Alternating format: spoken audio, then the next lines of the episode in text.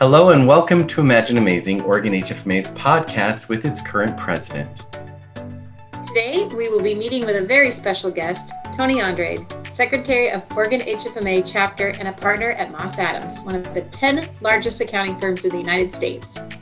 As this is the President's podcast, we are joined today by Oregon H F M A's twenty twenty through twenty twenty-one Chapter President, Tammy Kuhn, who will be providing us with important chapter updates and healthcare trends in Oregon.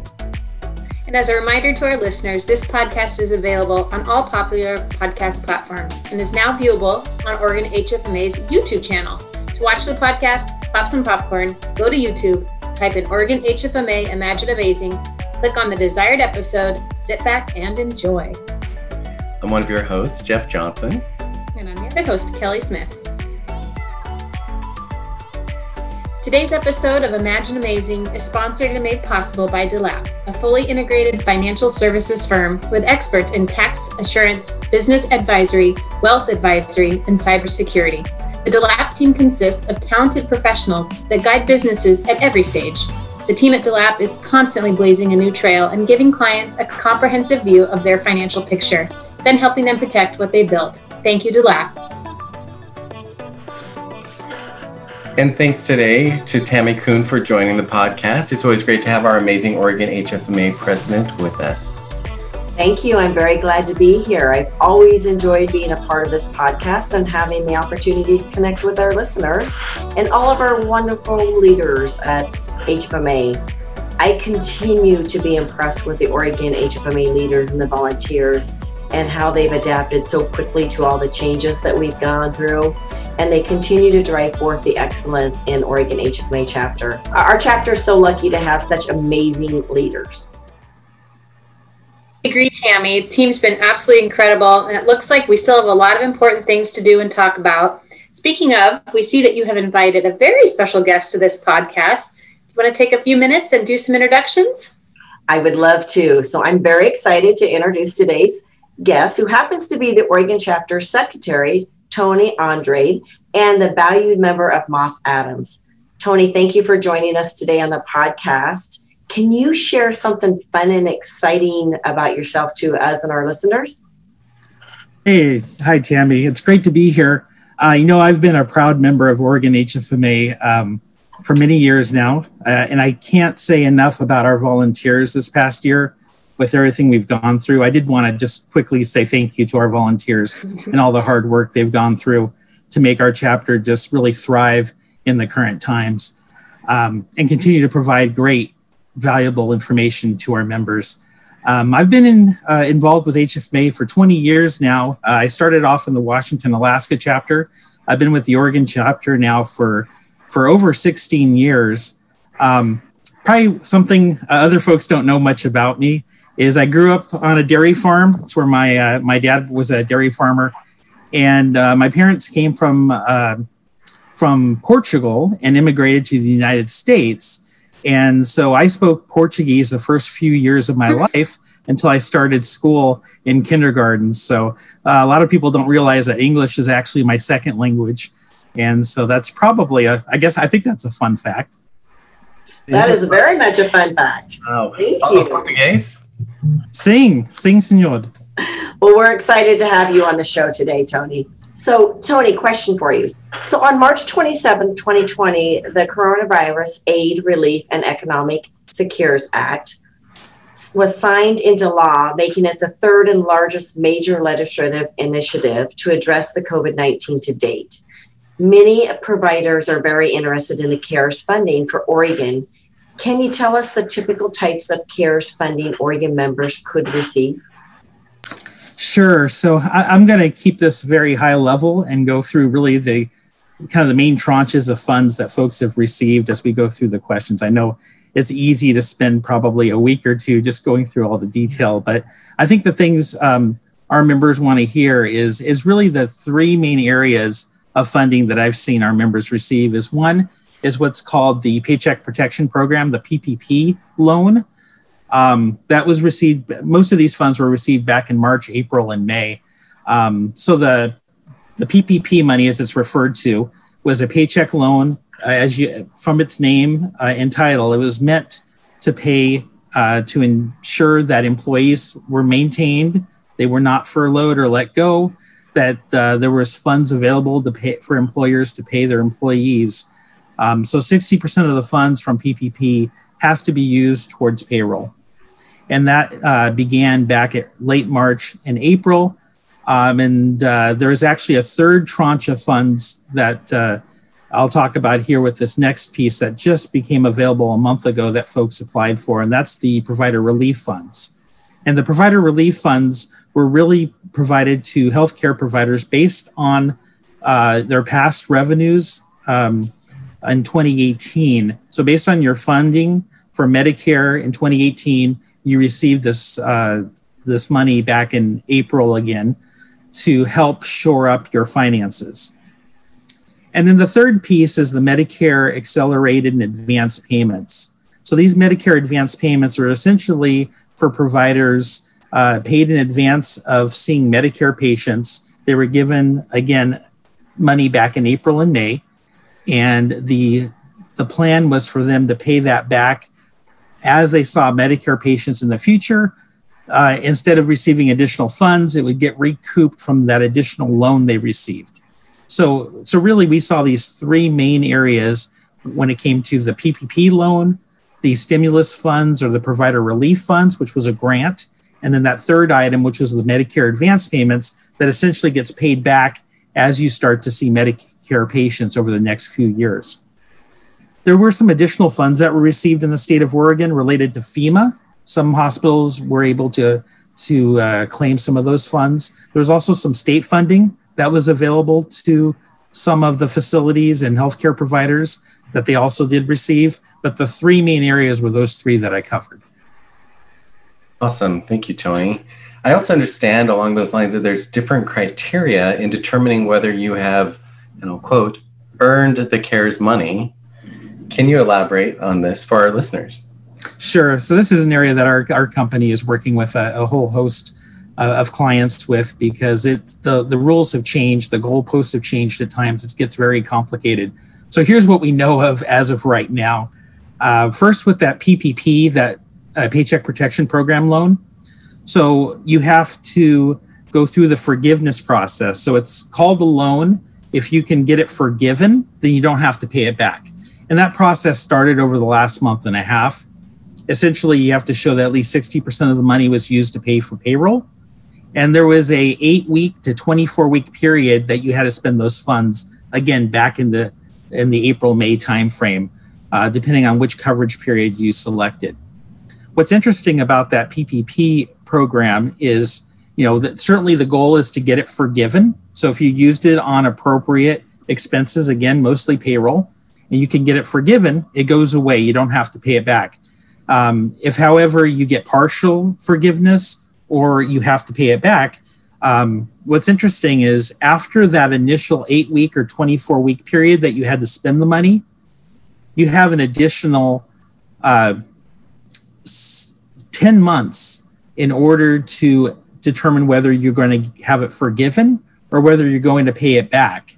So that gives you essentially sixteen months from the time you initially received the funds to when you ultimately have it forgiven or have to start paying it back. So from that perspective, it gives you some time to figure out whether you can, you've met the qualifications or not.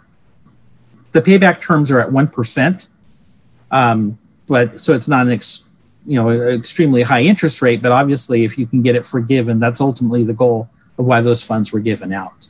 So that's the first one. The second one is the provider relief funds. And again, that's a grant. And the intent for those funds were really to to help pay for protective uh, or personal protective equipment, P P E, as well as COVID-specific costs that a facility or provider might encounter. So the first step that you'd want to do to earn those funds is make sure you're tracking the money that you spent during the year related to those programs. Um, and it's easy to forget, I think, in some areas of what costs were spent related to COVID, because most people think very directly, but there's also costs related to additional meetings that might have been had to be prepared. So you have to think a little creatively, because it's easy to see additional costs that were incurred uh, because of, uh, of COVID-related uh, issues. it's also, those funds are also meant to maintain your revenue year over year. So besides just spending the money on COVID related costs, you also uh, will have to do an analysis of where your revenue was from twenty nineteen to twenty twenty. What's interesting about that, and this is an area that changed for a few months, um, the federal government changed the rules to be based on your net income, and then they went back to this revenue approach. So let's say you're a facility, your revenues, I'm going to pick a low number, fifty million dollars of revenue, and your revenues in twenty twenty dipped to forty-seven million dollars. From a pure calculation, you saw a drop of three million dollars. You would essentially be able to recover about three million dollars of those provider relief funds to go towards your uh, facility. Uh, there's some other pieces to that, but I'm trying to keep it as simple as possible. Um, so that's kind of how the provider relief funds work. Essentially, you'd have to return the money if you didn't earn it. And if it was in an interest-bearing checking account, you'd have to pay back the interest related to that. But it doesn't have that same loan payback provisions that the P P P money does. So you'd have to pay it back immediately uh, within the next few months after you do your attestation process that happens in January and February of twenty twenty-one. And then the third item, the Medicare advance payments. Um, that one has a very, um, I, I think, gracious uh, approach to paying that back. So as I mentioned, that will be recouped based on future Medicare payments, which will happen essentially a year after you receive the funds. So if you received that advance payment in April of twenty twenty, it's not until April twenty twenty-one that C M S will start recouping. So let's say you paid, that you received two million dollars as a facility. The first twenty-five percent or five hundred thousand dollars of that two million dollars would get recouped in that first year from April twenty-one to April twenty-two. And they'll just recoup twenty-five percent off of your, your um, E O Bs and your claims. The second year, it's going to be fifty percent. And then the third year will be whatever's left to pay.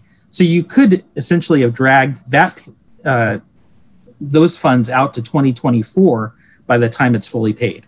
So that is a little more gracious, and and and again, there's no interest on that, so that's nice for to see our facilities have those funds to be able to use on what they need to, but then they will have to recoup them in the future. So you want to make sure you've budgeted that cash flow will not be coming to the facility as a as a result of those reductions in costs. So those are kind of some quick highlights of what you need to do to earn it or understand the payback provisions of those three main sources of funding.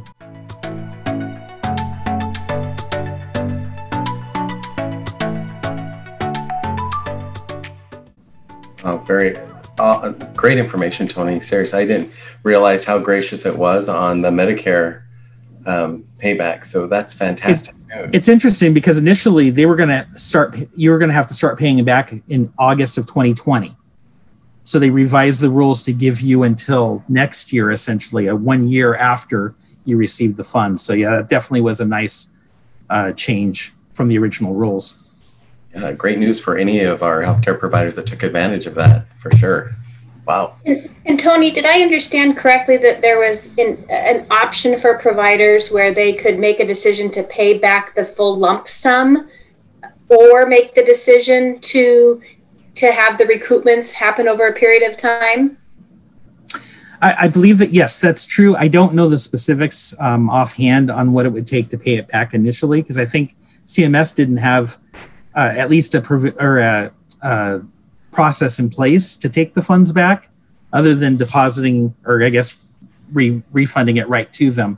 But uh, I hadn't heard that they had established a way to return the funds, because I had some folks say they wanted to just give the money back and not deal with it. But uh, there wasn't a mechanism to do so. Yeah, it's a nice option to consider because recoupments can be difficult for billing offices to, to manage. So. It's an option, yeah. Well, really, really interesting information. And I also can appreciate that even during a crisis, there are some really good creative thinking that can happen at a global level to try and help our society. And I am familiar also with the payroll protection program outside of healthcare, but I think what a wonderful way to help keep businesses open and employees employed for a time period when the alternative is that they get laid off or they have to go on unemployment. You're still paying out some fees, but what a wonderful way to try and help support businesses to get through this time. So really great information. Thanks for sharing. On the provider side, so is there any special terms and conditions that providers need to be aware of? Um, I, I went through most of those. Um, I think the importance of what I would really want providers to have done is the analysis over those stimulus funds, the provider relief funds, where you're looking at revenue losses year over year, um, making sure that you've done that analysis throughout twenty twenty so you're not surprised at the end of the year with where you're going to be and whether you're going to have to pay any of those funds back. Mm-hmm. So for me, it's really kind of the budgeting process and really doing some preliminary calculations. There are some moving things, so you don't always know the final rules, but it's important to have gone through. Uh, at this point, most people know on the P P P side whether they're getting forgiveness or not, but you want to have not be surprised at the end of the year. Um, I think most of our clients are working through that process. Banks have kind of prioritized who's going through the forgiveness process. We have some clients that are waiting intentionally to go through the process because they weren't in a hurry, and then some that wanted it done by the end of this year. Mm-hmm. So if there are any accountants that are listening, uh, unfortunately, the P P P uh, loan is a loan, so it qualifies as debt on your financial statements until forgiven. So there's some of those considerations that our clients have to go through. Great. Thank you so much for sharing that information, Tony. Honestly, um, since we are a healthcare financial management association, I think it's appropriate, and even though you have touched on it a little bit, but if you could cover what the audit requirements are for this money that is being received through the CARES Act. Yeah, that's that's also, uh, I think, pretty interesting because each one of these has a different outcome when it comes to what the federal government is requiring. When it comes to the loan related for the P P P, the Paycheck Protection Program, there's no uh, separate audit that's required. Um, you go through the forgiveness process, they ask for loan documents, they ask for uh, proof in certain cases. If you're over two million dollars of a loan, more than likely you will be audited to some degree, and that'll be by the federal government going working through the bank to do that. The second item, the provider relief funds, that's considered to be a grant. And from the federal government's perspective, when it's a grant and you receive it and you've attested to it, that does require an audit. So there's the terminology referred to as a single audit. If you receive more than seven hundred fifty thousand dollars from the government in grant funding, you're subject to this external audit. So your external auditors will also have to perform an audit over the provider relief funds and ensuring that you met the requirements for forgiveness. So somebody like me who's an auditor would have to sign off on those funds for that facility. Generally, you have nine months from your fiscal year end to complete that. And at this point, the federal government has not put out what's called a compliance supplement. The compliance supplement tells the auditor and the uh, facility, here's the rules, here's how you audit these funds. Uh, that book was supposed to come out several months ago, or the supplement was, still hasn't come out. So as auditors, we're very frustrated with that because we can't audit something uh, to the specifications of the federal government if you don't have a rule book that tells you, here's what you need to do, here's what you need to comply with. So um, at this point, the clock is ticking for some of our June thirtieth clients. They'll have to have that audit done by the end of March. And we're still here in mid-December waiting for a compliance supplement.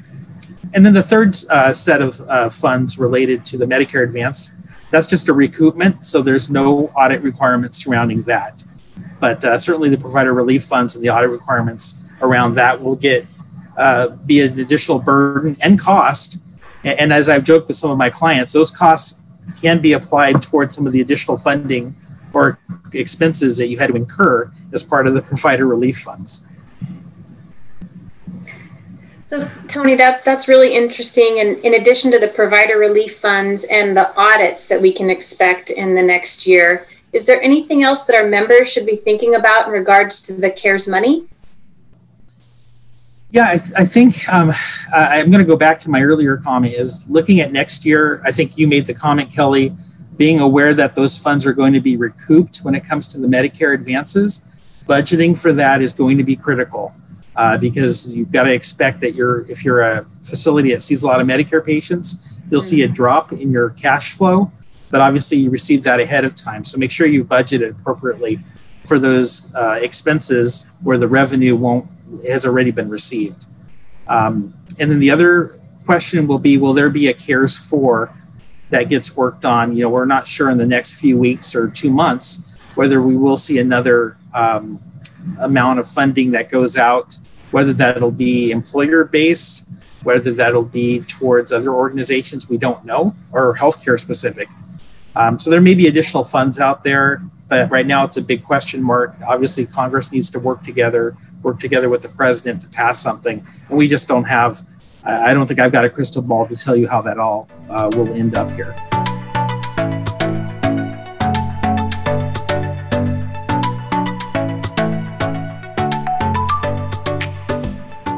Very good. Yeah, so much coming at us constantly. It will be interesting to see where we end up. Along those lines, Tony, kind of have one final question for you while we have you. And um, as you know, the governor of Oregon, since this is Oregon H F M A, she just released her proposed budget for twenty twenty-one. I'm going to read a little bit of it. It says it appears that she is calling for cuts to Medicaid reimbursement rates from eighty percent of the rate paid for Medicare patients to seventy-six percent of Medicare rates at diagnosed related group hospitals. She's also proposing to decrease the annual increase for coordinated care organizations from three point four percent to two point nine percent and reduce the quality pool funding, which to me is a little sad because, you know, they work so hard to meet those requirements and now they'll get paid less for doing that. Um, but with all these proposed changes on the horizon, what financial advice would you have for healthcare systems to weather the upcoming changes? Yeah, I think you saved the hardest question for last. Uh, I, I, with the what's interesting with the budget, which the one piece I guess I had expected was that there wasn't going to be a um, decrease or reduction in in eligibility requirements or in benefits. So what we see from the governor's budget is there's no drop. You know, so our, our the membership in Medicaid has grown from just below a million uh, pre-COVID to I think we're at a, a little over a million two, if I remember the last set of numbers I saw for Medicaid. So somewhere around twenty percent uh, increase in the Medicaid numbers uh, from this year, obviously from COVID. Um, in addition, uh, those members' eligibility hasn't changed. So when we see these drops in in um, in the increases in, in rates uh, from three point four to two point nine percent and what the coordinated care organizations are going to be paid for each member. Uh, again, my concern becomes we have a lot more people and we're going to have to deal with a lot less money to some degree, even though per member in total, it might be a little bit higher. Uh, the amount of uh, revenue that these coordinated care organizations will receive is being cut, which means it's going to also flow to the providers. So on one side, we're seeing a cut in the reimbursement to hospitals. Uh, Medicaid's already seen as, as a poor payer. So this further decrease is going to make it a challenge. We're going to see, I'm sure, um, uh, reductions in payments from these coordinated care organizations to providers just because of the cut in, in benefits. So again, this is where it's critical for a hospital that has a decent amount of Medicaid, uh, which you know, what we see on average for the state of Oregon, hospitals have anywhere from seventeen up to thirty percent in the Portland metro area. There's a large, you know, much larger percentage of Medicaid versus Medicare in some of the more rural hospitals. Uh, my concern there is the reliance on Medicaid and understanding that those additional dollars won't be there. So, and in, in if you have a lot of Medicare, a lot of Medicaid, that's going to continue to be a challenge. Uh, commercial, the concern with our commercial insurance is that folks are being laid off, they're falling off the insurance rolls, they're falling to Medicaid. So again, making sure that the budget process for next year, understanding what your uh, typical payer mix might be and the decreases in commercial, increases in Medicaid and what that's going to do to your bottom line. Uh, the best thing I, I'd say is make sure you budgeted for that, understand what the costs are going to be, and, and budget appropriately. Um, and then again, understanding some of the cash flow Uh, implications of some of this funding. Um, uh, there's probably not much else I can say other than watching costs will be that much more important next year on top of what it was for twenty twenty. That's very good advice, Tony. So thanks very much for your input. And it's really been great having you on the show. And Oregon H F M A is so lucky to have you join our leadership team. We're really excited to see more of you. Well, that's very kind of you to say. It was, it was a pleasure being here today.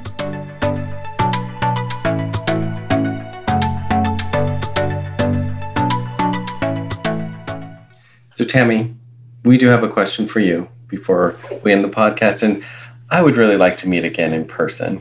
When do you think Oregon H F M A members are going to be able to meet again face-to-face? That's a great question, Jeff, and I think one that we all want to have answered. Uh, there are so many things to evaluate. Primarily, we are looking at the safety of our members. That's got to come first before we make a final decision uh, on a conference. Tentatively, I can tell you that we are scheduled for Salishan conference in May. Um, as we continue to watch and evaluate COVID, uh, we'll make that call to have that conference sometime either in late January or early February. So it's too early to tell right now, but we are scheduled for May. I, I feel confident that if we can't have May's, that we should be able to have a in-person conference in October. Well, I'll keep my fingers crossed. Me too.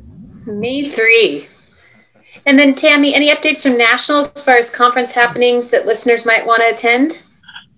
Um, you know, I checked with con- with the association, and they're, they're a lot like us. They're evaluating the twenty twenty-one conference schedule for the year, um, and they hope to have more information at the beginning of the year. They don't have anything planned as of yet. Um, the next one would be the, the main June conference, um, but everything is really put on hold until they continue to evaluate. And, you know, like the Oregon chapter, they're really weighing in the, the safety of the members. I can tell you that the Oregon chapter has a webinar scheduled for December seventeenth from twelve to one, and it's on the C M S regulatory hot topics impacting rural facilities for the year end of twenty twenty-one. So if you check out our website at oregon h f m a dot org, you should see our upcoming events. So there's lots of webinars, but so far in person, everything's really just kind of on hold while we continue to evaluate everything. Awesome. Good to know. Good to know. Well, as my amazing co-host Kelly had mentioned before, this has been a very informative podcast. Um, Tammy, do you want to let our listeners know what they can expect on the next podcast of Imagine Amazing? Well, I always like to leave it a secret, but I can tell you that our next podcast is one of our premier sponsors, uh, AppRev, and they have some very exciting topics to cover. Um, so you're just going to have to stay tuned until next podcast of Imagine Amazing to see what kind of topics we're going to cover. Hey, I look forward to it. I like surprises. Yeah, great way to keep the suspense, Tammy. So thank you and Tony for all you do with Oregon H F M A and all you're doing to better educate and inspire change today. Yes, and thank you both for joining us today on Imagine Amazing. Yeah, and th- and thank you, Tony. Um, great information to share with our members. Um, it's always a pleasure to be able to provide our members with uh, excellent information, and it's always a pleasure to work with Kelly and Jeff. Yeah, ditto. Thank you. Great seeing everybody, and have a nice, healthy, safe holiday. And as a reminder, this episode of Imagine Amazing was brought to you today by Delap. To learn more, please visit w w w dot delap c p a dot com. Thank you, Delap. This podcast is available on Apple Podcasts, Google Play, iHeartRadio, and all other popular podcast platforms, as well as YouTube. Please find us, like us, and follow us for exciting new content in twenty twenty-one. Also, to learn more about or to join Oregon H F M A, please visit us at w w w dot oregon h f m a dot org.